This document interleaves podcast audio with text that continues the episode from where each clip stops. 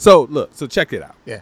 Before I started getting into urban agriculture, I spent a lot of time talking about problems because I didn't really have an mm. answer to how we mitigate Yeah. the problem, right? And, I, so for me, the light bulb moment happened when I started McDonough Community Garden, and that's when I was like, oh, okay, this is something tangible, practical, applicable. Like this is something that I can see, touch, mm-hmm. smell. You know what I mean? Feel. Mm-hmm. Versus before, we were like, you know, yeah, there's an issue. Racism is an issue in our community.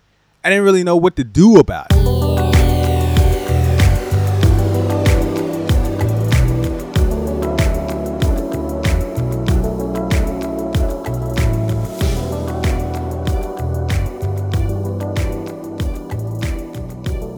This is the 40 Lessons Podcast. My name is Todd B. Waldo. Thank you so much for checking out 40 Lessons. We are at episode 59, and I got a chance to sit down over at Canvas here in Richmond with my man Duron Chavis. And we talked about his brand new work, the brand new project he has over at VCU at their Institute for Contemporary Art here in Richmond. It's called the Resiliency Garden. So he and I talked a lot about black spaces and the importance of that and the importance of our work and our collaboration together. Talked about his family and his journey here in Richmond, the roots of his work as an as a advocate, uh, all the things that he does in environmental justice and food justice. Excited to share that with you. Uh, and we also talked about Happily Natural Day, which he helped found. And I got to tell you more about that after this conversation with Duron Chavis. Let's get into it right here on the 40 Lessons podcast. Beautiful Saturday morning here in Richmond. Uh, I'm over at Canvas. Scott Wayne's actually bringing me some water right now, which is very helpful. Thank you, Scott Wayne. Uh, beautiful space over here at Canvas. If you haven't been to Canvas, you should actually come by and check it out. Meet at Canvas. That's who they are on the social. Uh, and I'm here with my buddy, my man, who's doing a lot. So I just appreciate that he carved out some time this morning to sit with me. Brother Duron Chavis is in the building. Hey, what's going on, man? Man, I I am one of your fans. Wow, Like straight up. that means I a lot. uh I appreciate who you are and what you do. This is this is uniqueness to you, which is so dope to me. I don't know anyone else who does what you do. I really don't. Like your your your value for people and community and this planet and what we do with each other. There's a uniqueness to it, hmm. and I just I appreciate you being authentic to you, bruh. And no one does it like you, and that's just that's beautiful and inspiring for me. So Yeah. The quote Busta Rhymes, I make sure everything remains raw. See, that's why I like you, right? Right off top, we dropping we dropping references because that's just who we are. We are hip hop. I I, I want to start this off. Just you are deep right now into a brand new project over at the ICA, uh, and so uh, this is the resiliency project. Yes, indeed. Uh, so tell I, I want to know. We got to tell everybody what this is, but how did this even come to fruition? So, um, COVID nineteen breaks out Mm-hmm. March, late March, uh, early April. Uh, Governor Northam issues the stay-at-home orders. Um, at the time, I'm working at Lewis Ginter Botanical Garden, Mm-hmm. And we're like mid-stroke and starting our next training program, uh, which was called the Ginter Urban Gardener Program. And through that, we would install gardens in community public green spaces. So, of course, we couldn't do the in class stuff because of the stay at home order. So, we decided to pivot. Uh, and the pivot was that instead of doing the public green space, we would deliver raised beds directly to community members' homes, right? So, six by four boxes to address, you know, the whole food insecurity deal, as well to um, help with the whole like gardening as therapy, reduction in anxiety, that whole that type of thing.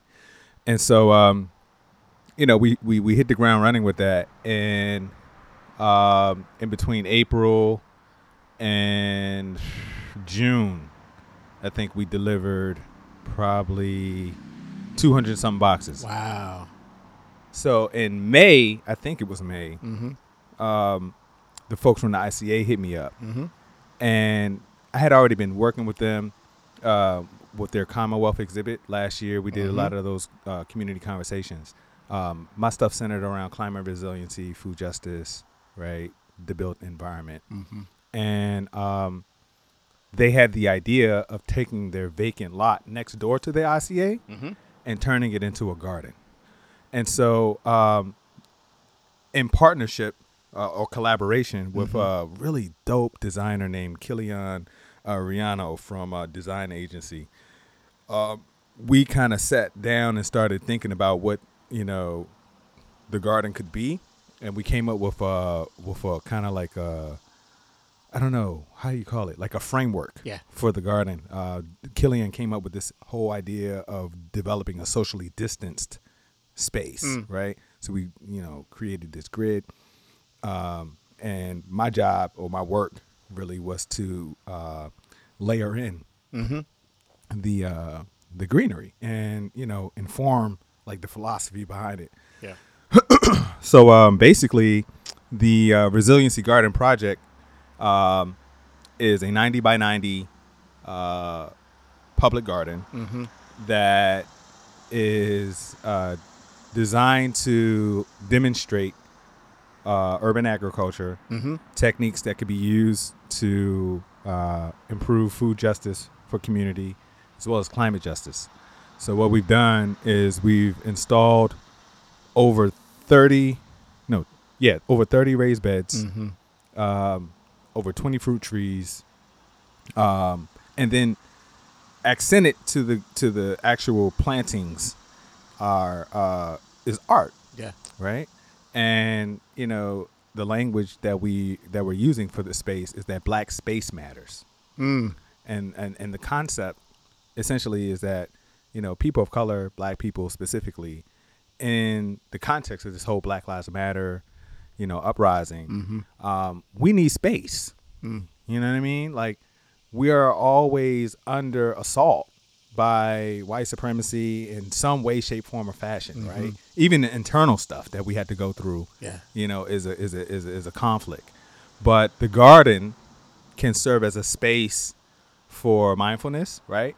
And also quietude right in the heart of the city, right? Yeah. At Broad and Belvedere, you know, you can come and take a moment of like, okay, this is us, right? That we are regenerative in the space. Um, we have tools that we can use to build our resiliency. Um, food, right? Urban heat islands. I mean, this is on a blacktop, like literally in the heart of the city. So the whole conversation around urban heat island effect um, is being contextualized in this space. Uh, you know, you go throughout the city. There's lots of places that don't have tree canopy, but you know, in this space, there's 20 fruit trees, Yeah. right? All that that that that that are producing food as well as shade.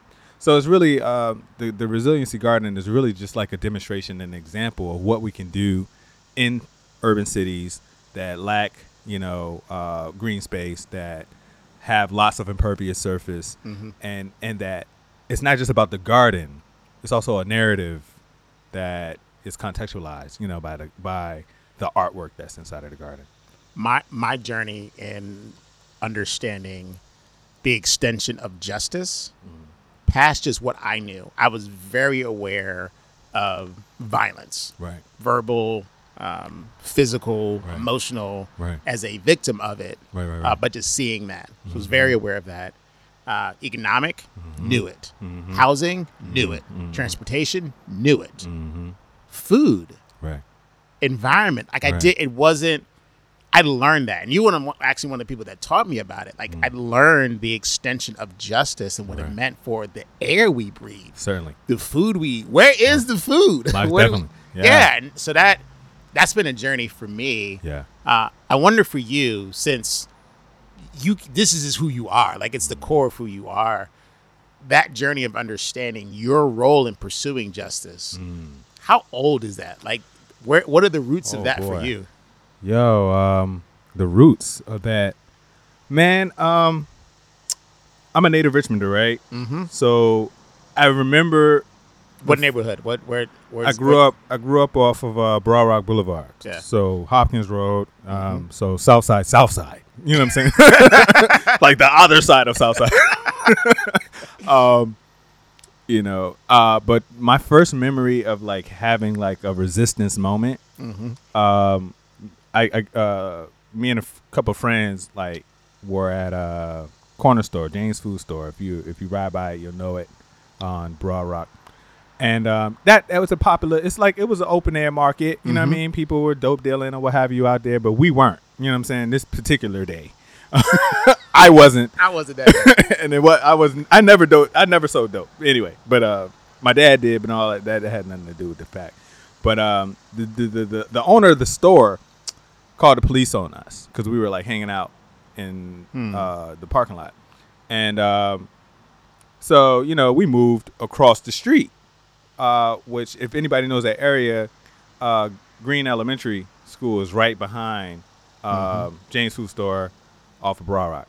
And so the police came after we had moved across the street. We were all standing under this big oak tree. And um, uh, police came. And they're like, yeah, you know, y'all need to leave. You know, y'all got to disperse. Y'all got to go home. And, you know, I was 15 years old, maybe 16. But I know I was I wasn't older than 17 because it's like I was still in high school. And uh, me and my a, another friend of mine, uh, everybody else disperses, and and me and another friend of mine are standing there, and we're like, "Yo, you know, we're not gonna go. Like, we shouldn't have to go." Yeah. I was like, you know, in eye shot, like you could literally turn to your left and see, like, there's guys playing soccer. Mm-hmm. There's another group of folks playing baseball. There's like people in the park, like at the school, and we're like, "Yo, if you're gonna tell us to leave." You gotta tell all those other people to leave too, mm-hmm. because we're doing nothing, just like they're doing nothing. We're of no harm to anybody.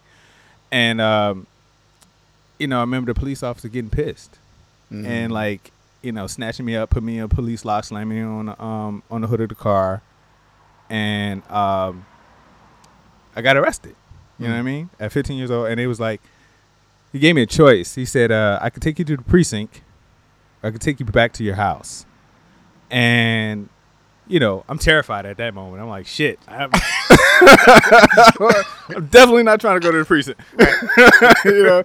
So uh, I said, take me home. So he took me home, and um, you know, he walks me to my door in cuffs, right? And my mom is home, and so like you know, knock, knock, knock. Mom opens the door, and I never forget the look on my mom's face Yeah. when she sees me in front of this police officer with cuffs on. And, you know, at that moment, it didn't matter the context of how I got to that moment. You know what I mean? It was just the fact that I was in that moment, my mom seeing me with the police. And um, I never, I, I, I never forget her face, but even more so, I never forget the rage I felt like that I was being persecuted for, you know, absolutely no reason. And I just, you know, that that moment has always lived with me as like one of my first experiences of police brutality, and also just like being discriminated against. You know what I mean? Um, but you know, I don't I, I I don't like to say that that like sparked me or anything, but it lives inside of my DNA as something that happened, and as you know, time progresses, you know. I'm always a reader and all that type of stuff. All my life has always been imbued with books. You know what I mean? Um, but as I got older, you know, deeper, deeper di- dives into our story evolved me into, you know, working in community. Um, I think after that, I started volunteering at the Black History Museum. Mm-hmm. Um, and fast forward, ends up starting Happily Natural Day, and Happily Natural Day just takes me on this ride Yeah. and you know through happily natural day you know i'm i don't know what's the word just e- just baptized Yeah. in blackness you know what i mean um all up and down the east coast from atlanta to north carolina dc baltimore philadelphia harlem brooklyn you know i'm meeting people and and traveling and, and and connecting with people that are all about this movement and um as a result, man, I just you know these be- these people became my family, became friends, you know, colleagues, comrades, people that I call friends. Yeah. And um, you know, I just been manifesting like that inspiration of being connected to these to these people all across the country that have been dedicated to this work, elders Yeah. as well as peers. You know what I mean? Um, and it's it's just been a fascinating ride. I, baptized in blackness is beautiful, and there's so much truth to it. Yeah, right? So, baptism is this symbol of mm-hmm. conversion and change, mm-hmm. right? You go down one way, you come up another way. yeah, Um, submersion, Yes. right? Uh, my baptism happened NC State, Raleigh, 18, wow, right? Because of the elders, mm-hmm. because of my peers, and me being told that this brown skin, brother, this is a good thing. yeah, Let me tell you who you are. Let me Yeah. tell you where you come from. yeah, And I think all I knew of blackness was I knew the pain of blackness, yeah, right? Spending time. So the namesake of my company is Hugh Helen. Hugh's my grandfather, mm. sharecropper. Mm. Helen, my mom, mm. grew up sharecropping, picking cotton, right? Ascends to become a nurse, gets me on the path I go to college. So I try to honor that journey, right? But I knew the pain of it, but I didn't. I didn't know the joy of it, the pride of it. I knew King, Booker T, right? I didn't. I didn't. staples, right? yeah, but like this is. I didn't know the pride of it, right, um, the joy of it. I just knew the struggle. yeah, So there was this deep conversion. yeah, Um, and I'm and I'm so with baptism, like you're different. yeah, You are never the same after that. yeah, yeah, yeah. Um, how do you how do you see your role in Richmond? Because again, I think you ha- there's a uniqueness to you. Yeah, yeah. This place of justice and trying we're trying to get changed it a lot, bro. We're trying to change a lot here. yeah, I mean, it's it's entrenched. so how do you how do you see your role in being authentic to you, but also connecting to all the other dope things that are happening out here? So, you know, that's a great question because like I spend a lot of time just kind of like with myself. Like I'm really a true I'm truly an introvert, you know what mm-hmm. I'm saying, by nature, but like We couldn't tell. But the work the work that I do you get out there. make- Yeah. requires me to like turn on and, and go outside. So, you know, I spend a lot of time thinking about being un- unapologetically me. You know what I mean?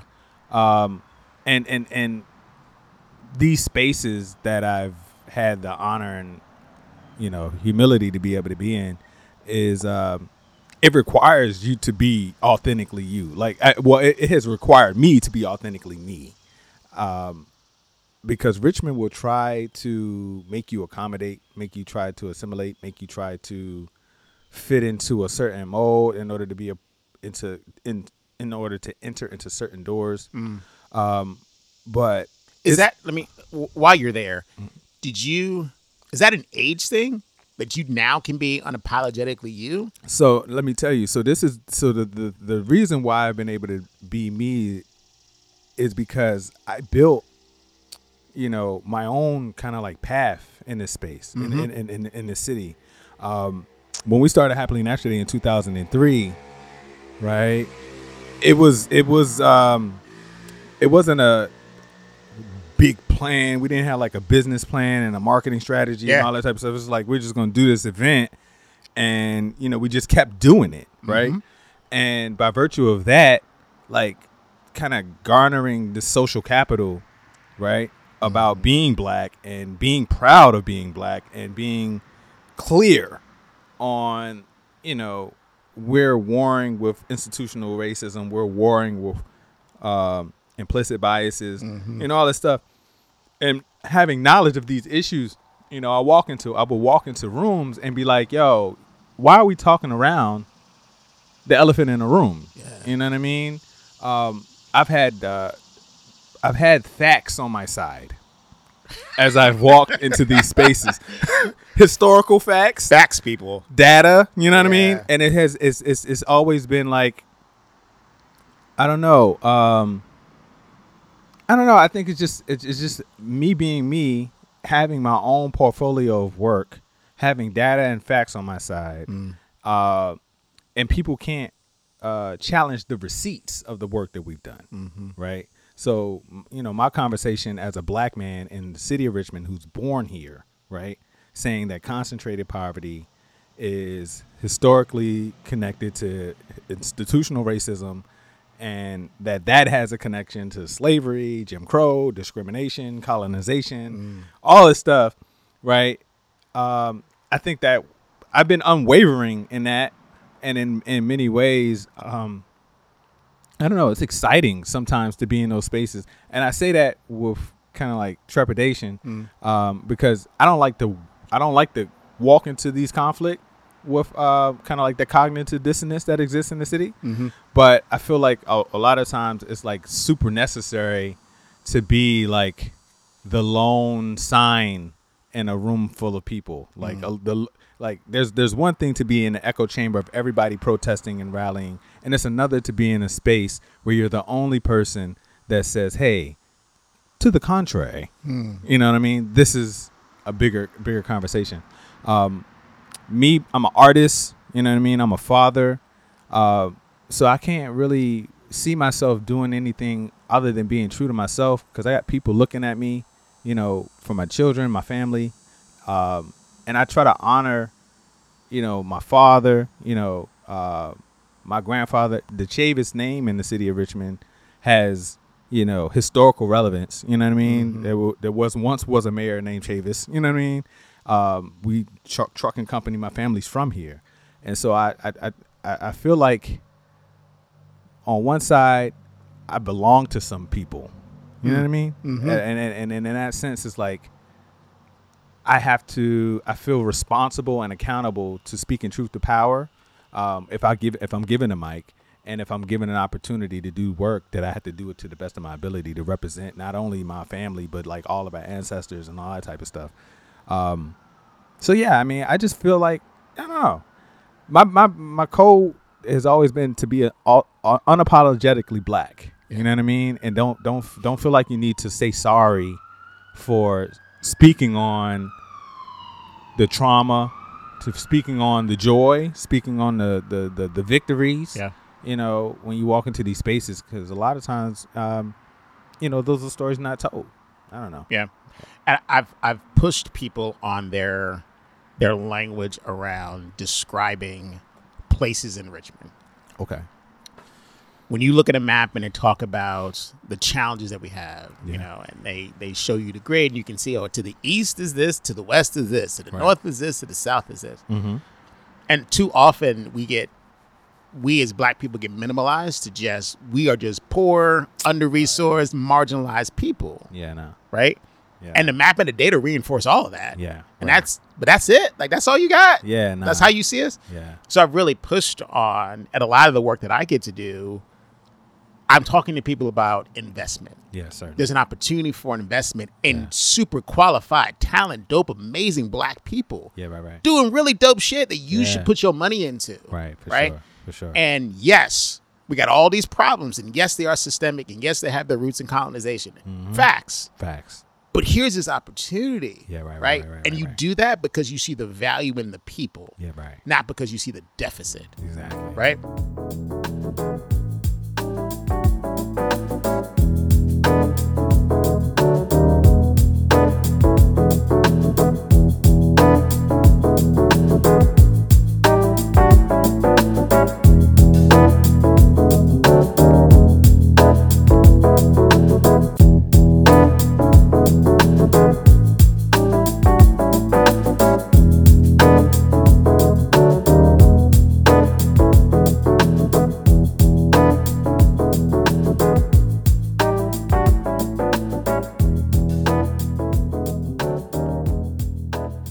New York Times article came out. You were quoted in it. Yeah. I got it from like 15 people. I saw it myself, right? Just, you know, because I, I kind of check on the times here and there. So I saw it myself and I was reading through, like, you're in there. Um, I think Mr. Burton, I think Art, the, Art- he- Art Art's is in there. Um, who else is quoted? Rob? Jones is in there. Yeah. Um, yeah. So some really good people in there. But there's, again, this legacy of these horrible decisions Mm-hmm. that create this, and they focused on Gilpin Court, right? Yeah. That was one of the focuses. Yeah. Yeah. Yeah. Um, but again, redlining had this horrible impact on people's daily lives. Certainly. Certainly. when you step in rooms and talk about us Right. and the opportunity for us, Mm-hmm. is that kind of language you use? Like you hold on to the truth of how we got here, but like how do you describe and invite Uh, people into the work? So you know, um, I am. I would self-describe myself. You know, there's this word people somebody made up called solutionary, right? I like that. I liked it too. That's that's dope. I like that. I liked it a lot. I was like, like, it's a it's an ad like you are solutionary. yeah. Okay. All I right. feel like I feel like you know when I'm in these rooms is like part of my work. I, I walk into those rooms with my work, right? Mm-hmm. So I'm already doing a thing. You know what I mean? So the work that we do around food justice Mm-hmm. Is community development. You know, transformation of the built environment is beautification. You know, climate resiliency. You know, all these things that we need to see happen in our communities with public dollars or philanthropic dollars or even private dollars. I don't care. Um, so I don't really walk into the rooms with like the problem in mind. I'm like, yo, here are the things that we could be doing. You know what I mean? In Yeah. order to improve, you know, the quality of life of communities. And so, um, particularly around food, right? Mm-hmm. Uh, so I, I I spaz out when I start talking about like food systems, right? And that the work that we do around food justice is really just kind of like an entry point into understanding the importance of communities having control of systems and and within their own community. So we talk about employment, our social entrepreneurship. Uh, we talk about investment. Um, you know, we talk about land. You know, zoning, all this type of stuff, and it's just I don't really I don't really have I don't really focus a lot on like having to prove that there's a problem. You know what I mean? Because it's like I I don't I don't feel like I don't feel like that's my job. You know what I mean? I feel like my job is to like present ways that we can address what's what should already be clear. You know what I mean? When we talk about lack of food access, I get exacerbated with like, okay, how far how many grocery stores do you need in the community before it's not a food desert? And you know or you know people are they do they really want healthy food or all this other like weird kind of diatribe? Mm-hmm. and i'm like well everyone deserves a beautiful space in their community right? Um, everybody has to eat right? Um, you know it is hotter in the community we can plant these trees. Yeah so i kind of like I, I don't i don't I think when I walk into these rooms, when it's when it's when it's that type of vibe, my energy is more like, okay, well, what can what can we do together, you know, and what's what's um what's collaborative, you know, what's what's your energy, what's what what are you trying to accomplish, you know what I mean, what's your goals or what's your spirit, what's you're about, um, and how can we merge what you're doing with what we're already doing and like scale it up. I mean, that's really the the vibe. I, I spend more time trying to figure out like how do we figure out new ways, you know what I mean, to interpret the work that we're doing uh, than anything nowadays. I mean, I used to long, long time. So look, so check it out. Yeah. Before I started getting into urban agriculture, I spent a lot of time talking about problems because I didn't really have an answer to how we mitigate Yeah. the problem, right? And, I, and so for me, the light bulb moment happened when I started McDonough Community Garden, and that's when I was like, oh, okay, this is something tangible, practical, applicable. Like this is something that I can see, touch, mm-hmm. smell. You know what I mean? Feel. Mm-hmm. Versus before, we were like, you know, yeah, there's an issue. Racism is an issue in our community.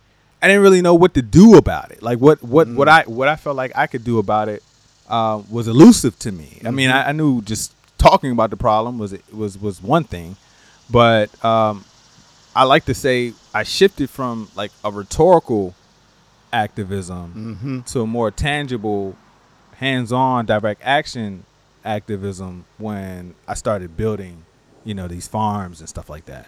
And so, you know, I, I guess I guess the best answer I could say is like, you know, I'd rather spend time talking about what we can do than talking about, you know, what uh, has already happened. I mean, if we need to have that conversation, I feel like we can. you know what I mean? But I feel like I like to I like to engage with people that I already know. It's weird because Yeah. as like I, I'm so busy right now. I I almost get irritated when I have to explain. I gotta catch you up. Yeah, it's like damn. All right, it's like okay, like like where do we start? You know what I'm saying? right. And I do talks, you know, about redline and all that type of stuff. Yeah. But it's like, I mean, how much time do I really have with you? Right. Can I can I run that history down for you in like two hours? People get their doctorate degrees talking about redlining, talking about slavery, talking about colonialization. People have books, tomes, it's encyclopedias. How much library stuff can I throw at you? Like Yeah. maybe I should give you a, you know, one of those bibliography books. You know what I'm saying? right. It's just like, oh, okay, these are all footnotes for institutional racism, and I, I do have PDFs. I could send. I could. They're all in Google Drive. I can send them all to I you. can Just- see it in PDF. like, like you know, before we start talking, like you you get up to speed. You know what I'm saying? Um, but it's a, that that's that's that's kind of like how I, how I handle it. It's like I will I rather meet you in terms of like you already ready Mhm. to dialogue and, and, and work together than me having to spend a whole lot of time explaining shit. So you you you are um, you're open to resources coming from a variety of places, right? Of course. Private money, philanthropic money, all of that. Yeah, I don't care. Um, how do you your word "we"? Yeah. How do you define when you say we're gonna do this"? We're doing this work. Do you invite into that "we" Damn, this is people who don't look like Yes, I do. Yeah, so um, this is a great question, and um, one of my favorite luminaries, mm-hmm. ancestors, is Kwame Ture, right? So Kwame Ture always used "we" whenever he would describe the work that you know he or organizations were involved in in mm-hmm. community, and that "we" is nebulous. It's it, it, it, it, it, it it's it's it's hard to like lock it down and say okay, it's these people here, mm-hmm. right? Um, so it's an ever changing thing. You know, it looks like me. It looks like people of African ancestry first and foremost, right? Because my work is informed by self determination. It's informed by black people being at the helm and having agency and making decisions and having the bag, you know, and using that bag to transform their communities on their own terms. Um, but that we also includes, you know, collaborators that I might be working with at the moment. For example, like I worked for our Lewis Ginter Botanical Garden for like three, almost four years, right? So at that moment, that we included them. You know what I mean? Because they were taking an active role in um, the work we were doing. So you know, I see the we as you know this collective of people who aspire towards social justice, who aspire towards racial justice, who you know hold uh, who hold themselves accountable to actions that will push that needle forward, right? Um, and my spirit is always open to anybody that wants to jump, come and join that party. You know what I mean? Yeah. because it's lit. uh, but uh, you know that we that we it, it, it, it never stays the same. It's it's it's it's you know it's people that might be rocking with us in a class. You know what I'm saying? Yeah. It might be folks that have come through my trainings. It might be folks that you know I might be when I say we, I'll probably be talking about people. Uh, that I've met along the way, you know what I mean, that are doing work that I might not even communicate with every day. You know what I mean? I got folks that I work with all over the country, you know, in terms of this uh, this movement, like Happily Natural Day, the urban ag stuff. So when I say we, it's like the spirit, you know what I mean? Yeah. Of of of of of like these are my brothers and my sisters, right? Um, I know they got my back. I know that this work is first and foremost and primary for them, and we're gonna always like align on that. You know what I mean? And anybody that's aspiring for liberation and aspiring for empowerment of people of African ancestry, I feel like you're a part of my we. Yeah. You know what I mean? I, I like that, and I, and I think it's the, um, you you really put it on them to decide if you're down, Yeah. right? I'm not. You need to figure out if you're about this work or not. That's Yeah. not on me to do that, but this Yeah. is the work, Right. and if you can know your place in it, it's not my job to tell you your place. Right. Right. Right. No, I, and, I, and I've always, you know, as a as a guy that's worked in nonprofits, like for all, you know, my career, Mm-hmm. city, and all that type of stuff, like my best practice with even engaging somebody that wants to volunteer is like, Mm-hmm. I hate to tell you what to do. Right. You know what I'm saying? Yeah. It's like I much rather you come to me and say, "Hey, this is what I'm committed and loyal and dedicated and disciplined to undertake." Mm. And this is what I how I want to contribute and how it aligns. And then I'm like, "Yo, I know I can count on you." Right. Because this is your shit. You know what I'm saying? And Yeah. you're just fusing your ish with what we're already doing Yeah. and we're making it even more of a uh, uh, a layer cake. Uh, when I was uh, starting McDonough, um, I'd be out there every day, man, and uh, Mhm. people come up and was like, "Hey, you know, what's going on?" I was like, "Hey, man, this is, you know, the community's garden. Yeah. And people like, well, who does it belong to? Like, who's in charge? I was like, man, this is open source. And I will always kind of like throw that to them, like, yo, Yeah. man, hey, whatever you want this to be, it will be, but you gotta contribute because it's not gonna be this like I'm not just doing this for you. Right. You're gonna have to show up. So um, always kind of looking for people to like come to the space with a spirit of what they want. You know, what do you want? What do you aspire? You know, what I mm-hmm. mean, to to see in terms of community. But we always, you know, there's some, you know, there's some ground rules and shit. You know, what I'm saying like Right. how we're gonna, you know, transparency, mm-hmm. honesty, authenticity. You know what I mean? Communication. You know, being uh, supportive of one another, reciprocating. You know what I mean? Mm-hmm. All that type of stuff. Just basic kindergarten stuff. You know what I mean? Basic uh, rules of engagement. Yeah, Right, you know. right. But beyond that, it's like you know, you want to paint pictures for the for the work. Hey, Yeah. we need paint. There's there's pictures to be painted. You Yeah. know, you want to write. There's writing to be done. There's plants to be planted. So many layers, so many places for people to fit in. And so I always be like, yo, you know, just bring your best self. Mm-hmm. You know, and let's and let's and let's rock together. Where? How do you create space for your for your art? Because you're an artist too. How do you create space for that in this work you're doing? Um, right now, man, it's really um, the art is a tool. You know what I mean? I, I I'm, you know, I, learned, I had to learn how to graphic design. I had to learn how to, you know, web design. I had to learn how to, you know, photography and videography and all that stuff. All that stuff was needed because I couldn't afford to pay anybody. You know so I got like a Yeah. pirated version of Photoshop back in like 2004. I gotta build this website myself. Yes, I had a Dreamweaver. I was, Oh, I, I, man, I was yeah. whipping it up from scratch, man. I had to learn all that stuff. So, um, yeah, man, I, I, I, I'm, I'm, I feel like I, I play my best role as an art director. Okay. You know what I'm saying? Where I'm like, other artists, like, yo, you do your thing, and then I'm gonna converge those things into Mhm. another thing. Um, but I also, you know, um, I, I, I write, you know, poetry, shit like that. You know what I'm saying? I Yeah. used to rap back when, back in the day. You know, um, uh, so we, Did you when you rap? Were you Durant? What, what was your name on stage? brother manifest? Brother Manifest. That's my Twitter handle. Ah, yeah, yeah. so that came from back from uh, That's dope. Yo, man, we was we wanted to man, we had started a record label, the whole thing when we was like 17, 18 years Wow. old, bro. Yeah, straight up. Yeah. Like that's um uh Dwellers of the Underground Cipher, um, the Untouchable Click, my uh brothers Jamie uh and Jeff, uh Realness in Session.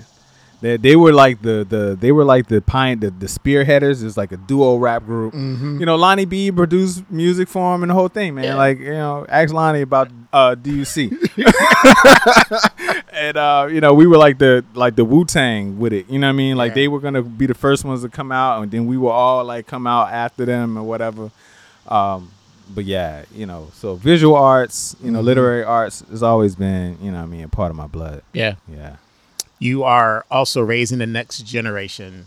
Um, I think this year, you know, I, my daughter is turning 13, like Oh. on the 19th. We almost oh there. wow. We almost yeah. there. Congrats. Uh, thank you, bro. I, you know, raising this girl, um, you know, I told her, you know, this is the second time we've have to talk about people in the streets demonstrating and calling for dress justice Yeah.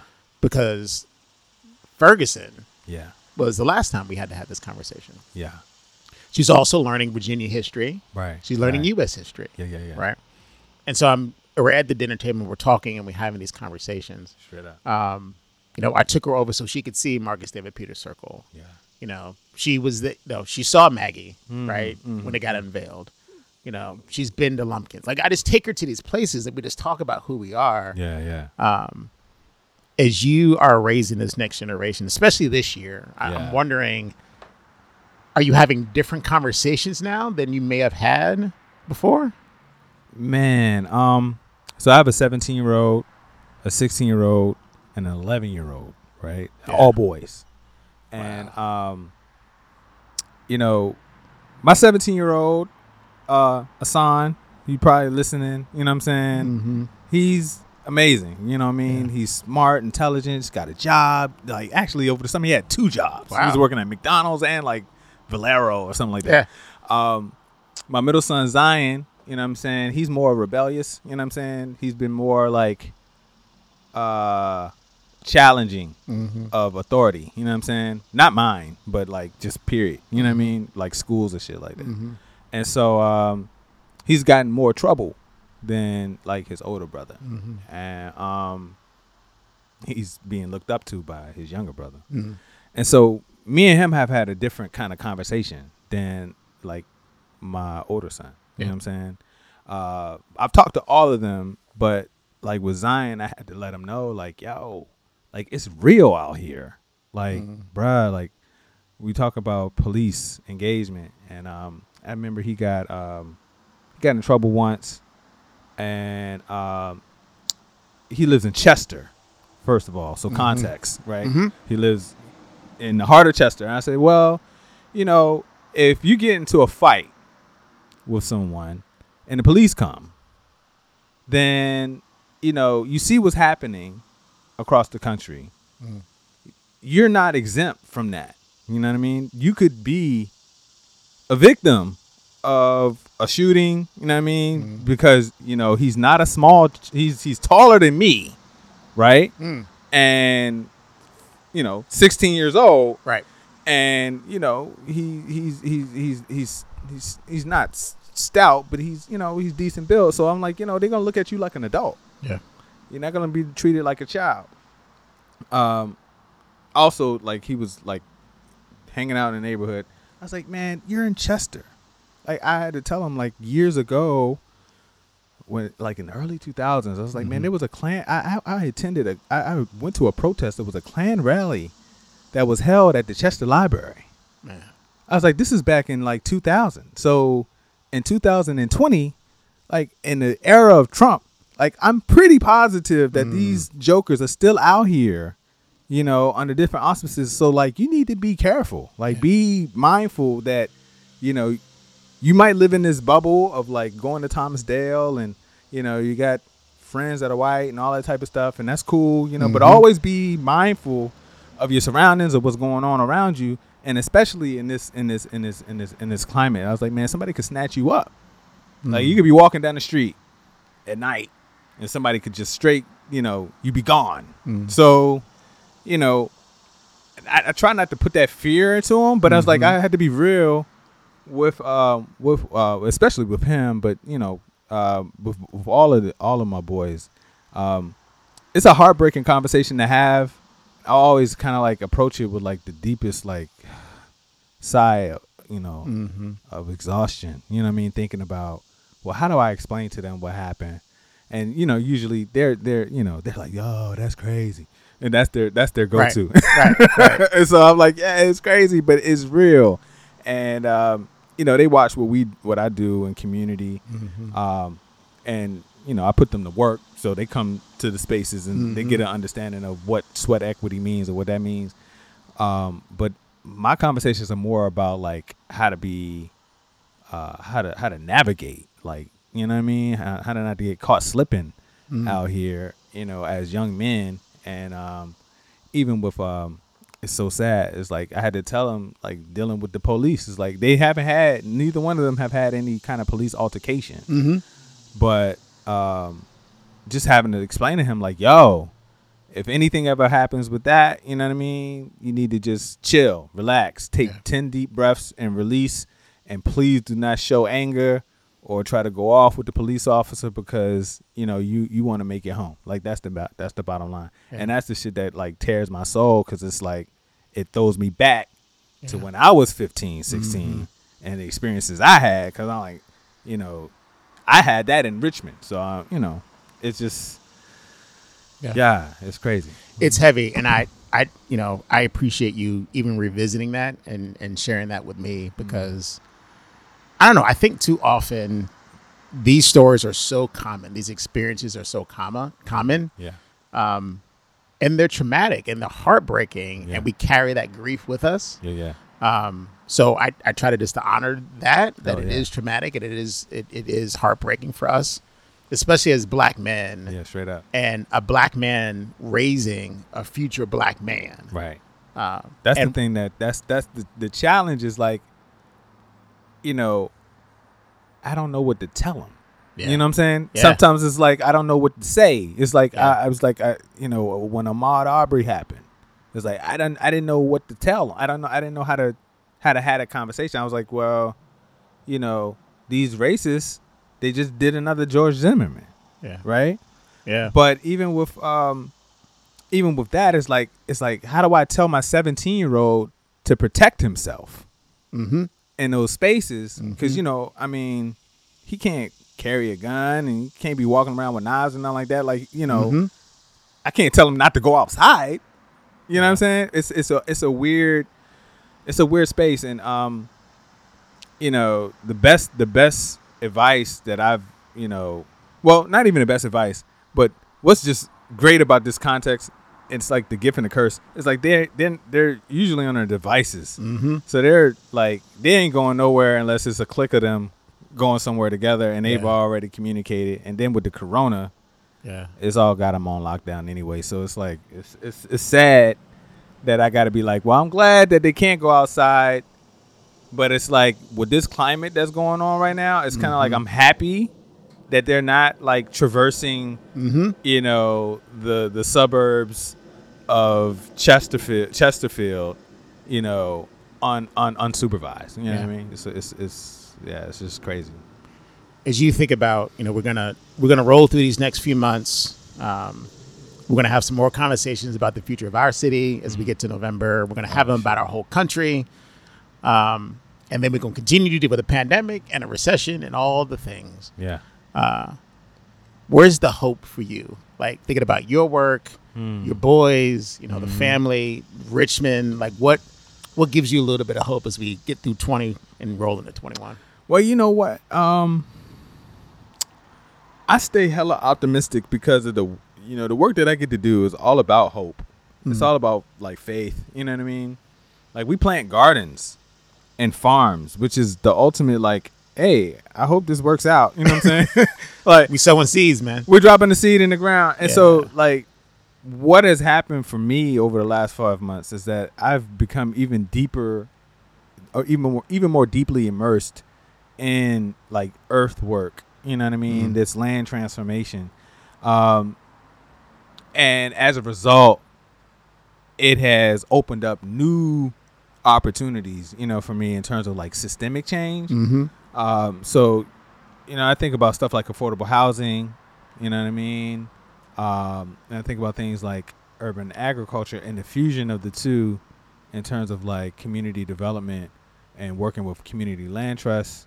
You know what I mean? Mhm. And, and and and getting access to land and doing transformative projects and developments that, you know, accentuate the need for food-based businesses and you know agricultural development or agrihoods and things like that. So I, I'm I'm like looking to the future in terms of like what the new what does what do neighborhoods look like, you know what I'm saying, when they're built around farms? What does it look like for people to be able to afford the housing Mhm. there? You know, what does it look like for for that to be infused with art, for that to be infused with commercial businesses? You know, I get ho- I get excited about that shit. You know what I'm saying? And yeah. so now it's like resources, organizations, and relationships are now in in play that can make those things a reality. Mhm. Um, so I don't really think I don't really get too phased out about like electoral politics. You Mhm. know what I'm saying? I mean, I do. I was just talking to Cheats this morning, man. I saw him at um uh when I was at uh, the ICA, and uh he was like, "Well, what if Trump gets reelected, or what if he doesn't?" I was like, "Either way, it's gonna be batshit crazy." You know what I'm saying? Yeah. Because if he wins, then you know all of my radical left friends, you know, are gonna go ape shit, right? Mhm. But if he loses, all of those radical white right wing folks are gonna go ape shit. So it's like I'm just kind of like trying to get prepared, you know what I'm saying, for Yeah. whatever ape shit is gonna happen, and just kind of like brace myself. So Sure. you know, it's like I'm developing, we developing these farm sites, you know, getting access to land, you know, rural and in the city. Um, you know, I'm I'm a peace I'm a peaceful person, you know what I'm saying? But I, you know, I do advocate, you know, families, you know, protecting themselves. So, Mhm. you know, we strapped up at the house. And I hate to say that on your call, but I had to be No, real. that's real. Yeah. I had to be I had to be real about it. You know what I mean? Um and you know, on the other side of that is this, you know, building the networks across not just Richmond, but like Mhm. in Norfolk and you know DC and Baltimore, and staying in communication with people outside of Richmond. For me, is like you know, that's resiliency. For me, is like being connected and having relationship with people in other places, people that are here as well, and building that you know that network of support. So I know like if anything pops off, you know I'm gonna be we gonna be good because even if we got to bounce. Yeah. I mean, I hate to be like, Yeah. I know. I'm, I'm just, I ain't, I'm not gonna apologize for that. Yeah. Like, cause you know, real seriously, like these Boogaloo boys and all Yeah. this type of stuff, it's like real, it's, it's real shit happening, and people like to downplay it. Mm-hmm. But like the boy in Kenosha just killed two people. Yeah. You know what I'm saying, and shot another. Uh, you know, and they and and they've shown up in Richmond Yeah. right? And so this this angst that's happening right now is translating into you know armed violence. Yeah. And I think it would be irresponsible for us to act like that's not a reality. You know what I mean? Um, so for me, um, what keeps me hopeful is that you know my family's gonna be protected. Mm-hmm. You know what I mean? We know how to grow our own food. Yeah. You know, we have networks and support from Atlanta up to you know what I'm saying Brooklyn, Mm-hmm. um, as far as Detroit. You know what I mean? We can we can we can be out. You know what I'm saying if necessary, and at the same time, you know, here in the city, like you know, there's a network of elders and connected and connective cultural folks that um, if shit did get crazy, then Mhm. you know. Not to say we isolationists, but I know how we'll be able to maneuver. That's right. That's right. That's just being real. Yeah. Well, I, I'm excited to watch um, the project at the ICA just kind of come to fruition um, for it being a, a black space. Certainly. Uh, so I'm looking forward to spending time in that black space Word. and receiving all that I can from that space. Give thanks. And uh, man, just thank you, thank you for this time, but also just thank you for the work you're doing. It's Yo, vital. It's thank vital you, man. here, this bro. is uh, this is fun. We should do this again. we got so much more we can talk about, man. But this is uh, this is a good start. Um, yeah, the ICA. Uh, you can check out, you know, their Instagram. Mhm. Uh, go to my Instagram, Duron Chavis or Happily Natural Day for more uh, on that. Um, I probably do a piss poor job of like explaining. it. They've been asking me to write something, and I it's like I gotta change. I gotta switch my mind from Yeah. like doing a thing to like writing a thing. Is Yeah. it's, it's it's like it's it's a challenge for me sometimes. But um, you'll see some articles and some written material about this in the next couple of weeks. It opens up on September 12th, okay. and so um, yeah, it's gonna be there till January 2021. All right. So we got a good six months or five months Yeah. to check it out. Yeah, so it's gonna be nice. Perfect timing. Yeah, Perfect timing. yeah, for sure. Cool. Thank you, brother. Thank you, man. Thanks again to Duron for coming on the podcast. Make sure you're following him. Follow VCU so you can learn about the opening of the Resiliency Garden, which is going to happen uh, just a little bit. I mentioned Happily Natural Day, which is an event that Duron started right here in Richmond over at the Black History and Cultural Center. That was back in 2003.